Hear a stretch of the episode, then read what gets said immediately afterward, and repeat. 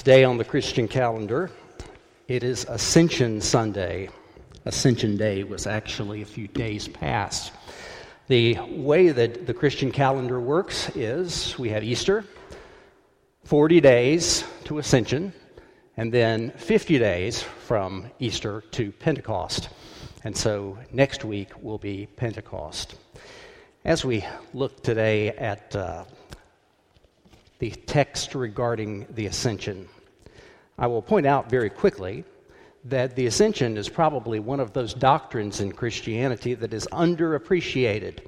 Because if we ever wonder if God understands what it means to be like you or like me, the answer is yes.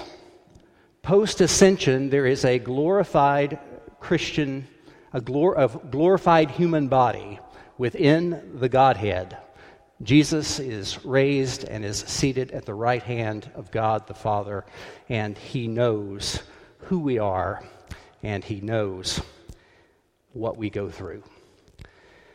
Today, I'm going to talk to the seniors and let the rest of you listen in just for a few moments. So, seniors, pay attention. I don't have any frisbees to throw out or bean bags or anything to keep you awake if you start to go to sleep. But I want to take this text regarding the ascension and point out just a few things about it. The first is that now is the time for you to get ready to continue your story. Our text comes from Acts chapter 1, where he begins In the first book, I wrote to you about all that Jesus did. In the first book. I was in seminary before I realized that the first book was Luke. That Acts and Luke are two parts of a two part history of not only what happened with Jesus from his birth to his resurrection, but what happened following his resurrection and going forward into church history. Get ready to continue your story. The story of Jesus continued even when it seemed as if it had come to an end. The story of Jesus continued even following the crucifixion. The story of Jesus is given power through the resurrection. Get ready to continue the story.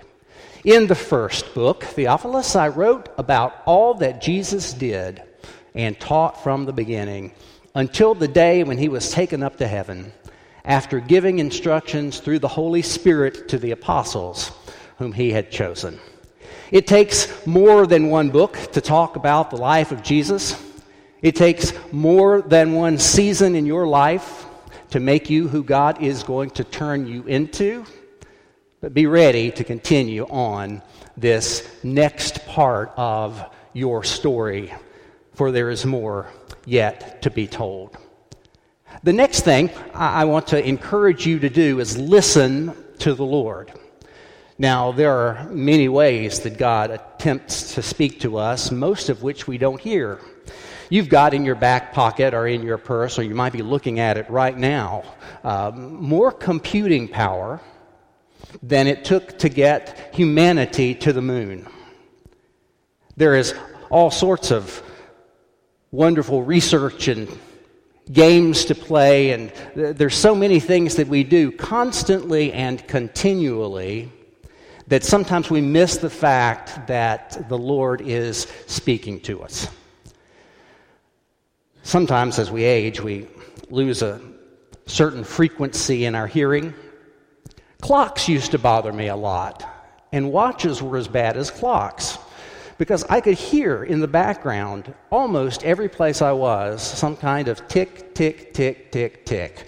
In fact, we were uh, at the beach one time, and the beach house we were staying at, there was a clock, and it was like way back in the back of a closet, and I had to figure out where this clock was and throw it out of the house. There would be no sleeping until I did. Sometimes, though, when there's a lot of noise, we don't hear that still small whisper, or we don't hear what it is that God wants to say to us. But make no mistake, God is speaking to us. While staying with them, our text today says, he ordered them not to leave Jerusalem, but to wait there for the promise of the Father. This, he said, is what you've heard from me. For John baptized with water, but you will be baptized with the Holy Spirit not many days from now. Listening to Jesus sometimes meaning sometimes means being or staying put. Listening to Jesus sometimes means pausing for a while to recognize what God has in store next. Listening to Jesus sometimes means being still and waiting until the next thing God says to us. So be ready to write the next chapter in your story. Listen to Jesus, for he is speaking and sometimes it takes setting aside all of our distractions to hear that speaking.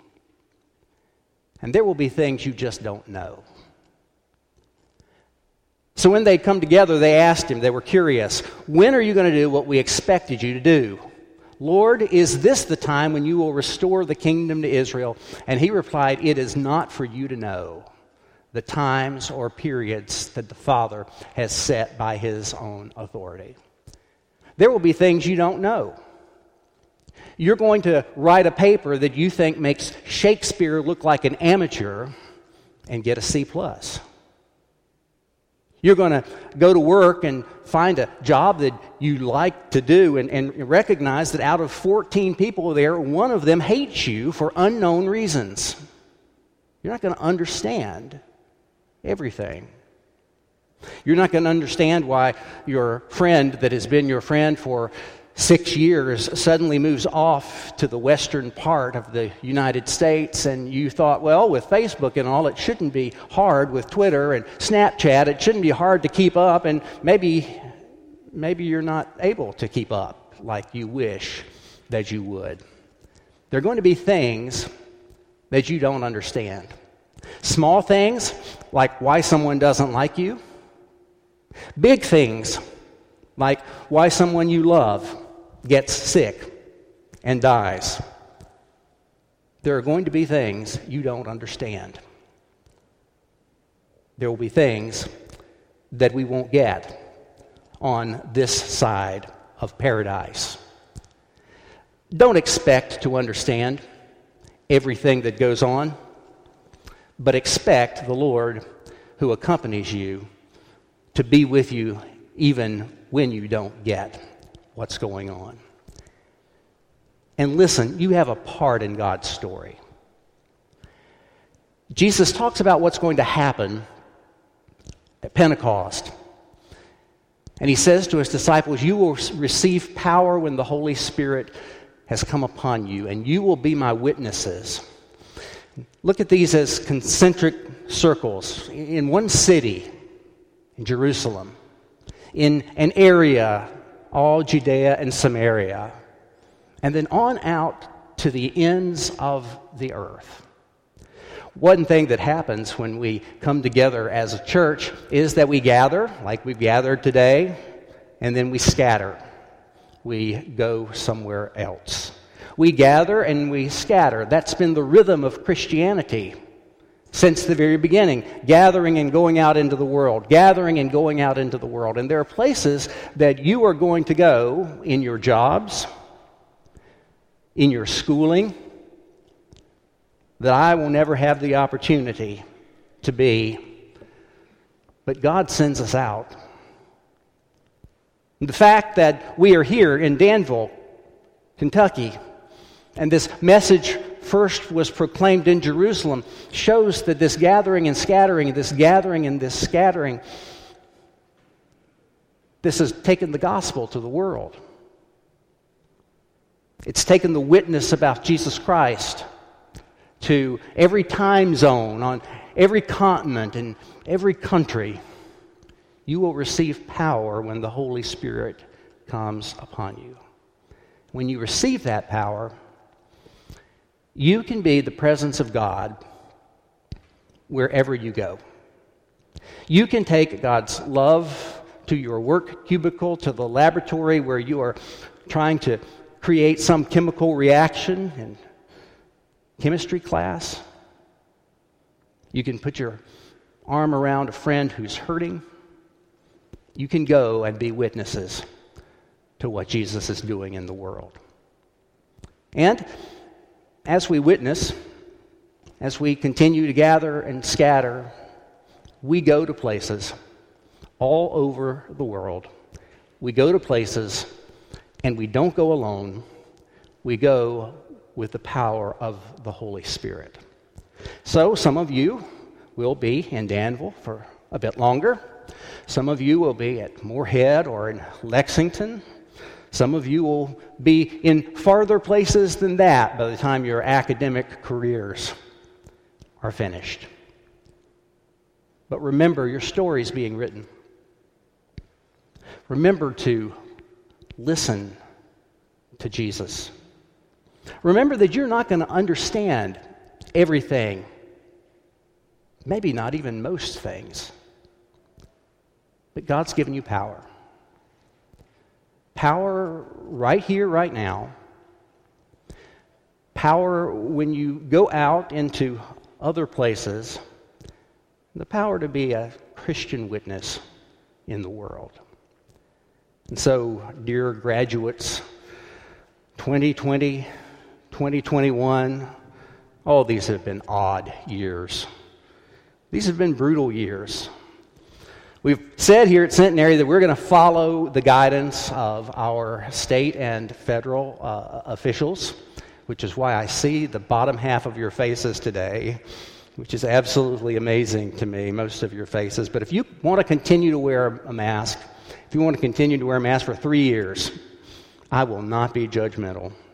And in fact, I'm going to keep some around for when I get in an airplane or on a bus Hand sanitizer has always had a place in my life. Um, more hand sanitizer is, is called for, and it is good. It is good to be with the graduating class of 2021 uh, from Centenary to acknowledge what we've all been through in the last year plus and to say we're proud of you. To say that as we gather and as we scatter, when you come to gather with us again, I hope you feel the love and support that we have for all of you.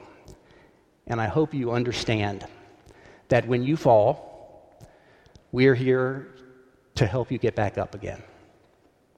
When you are hurting, we are here to encourage you. And when you need an ear, someone to talk to. The folks in this church have pledged to be there. In marriage terms, for better, for worse, for richer, for poorer, in sickness and in health, Jesus says, The church is my bride, and we are here for each other. So, class of 2021, may the Lord bless you and keep you. May the Lord make his face shine upon you and be gracious to you. May the Lord lift up his countenance upon you and grant you peace that passes understanding through Jesus Christ our Lord. Amen.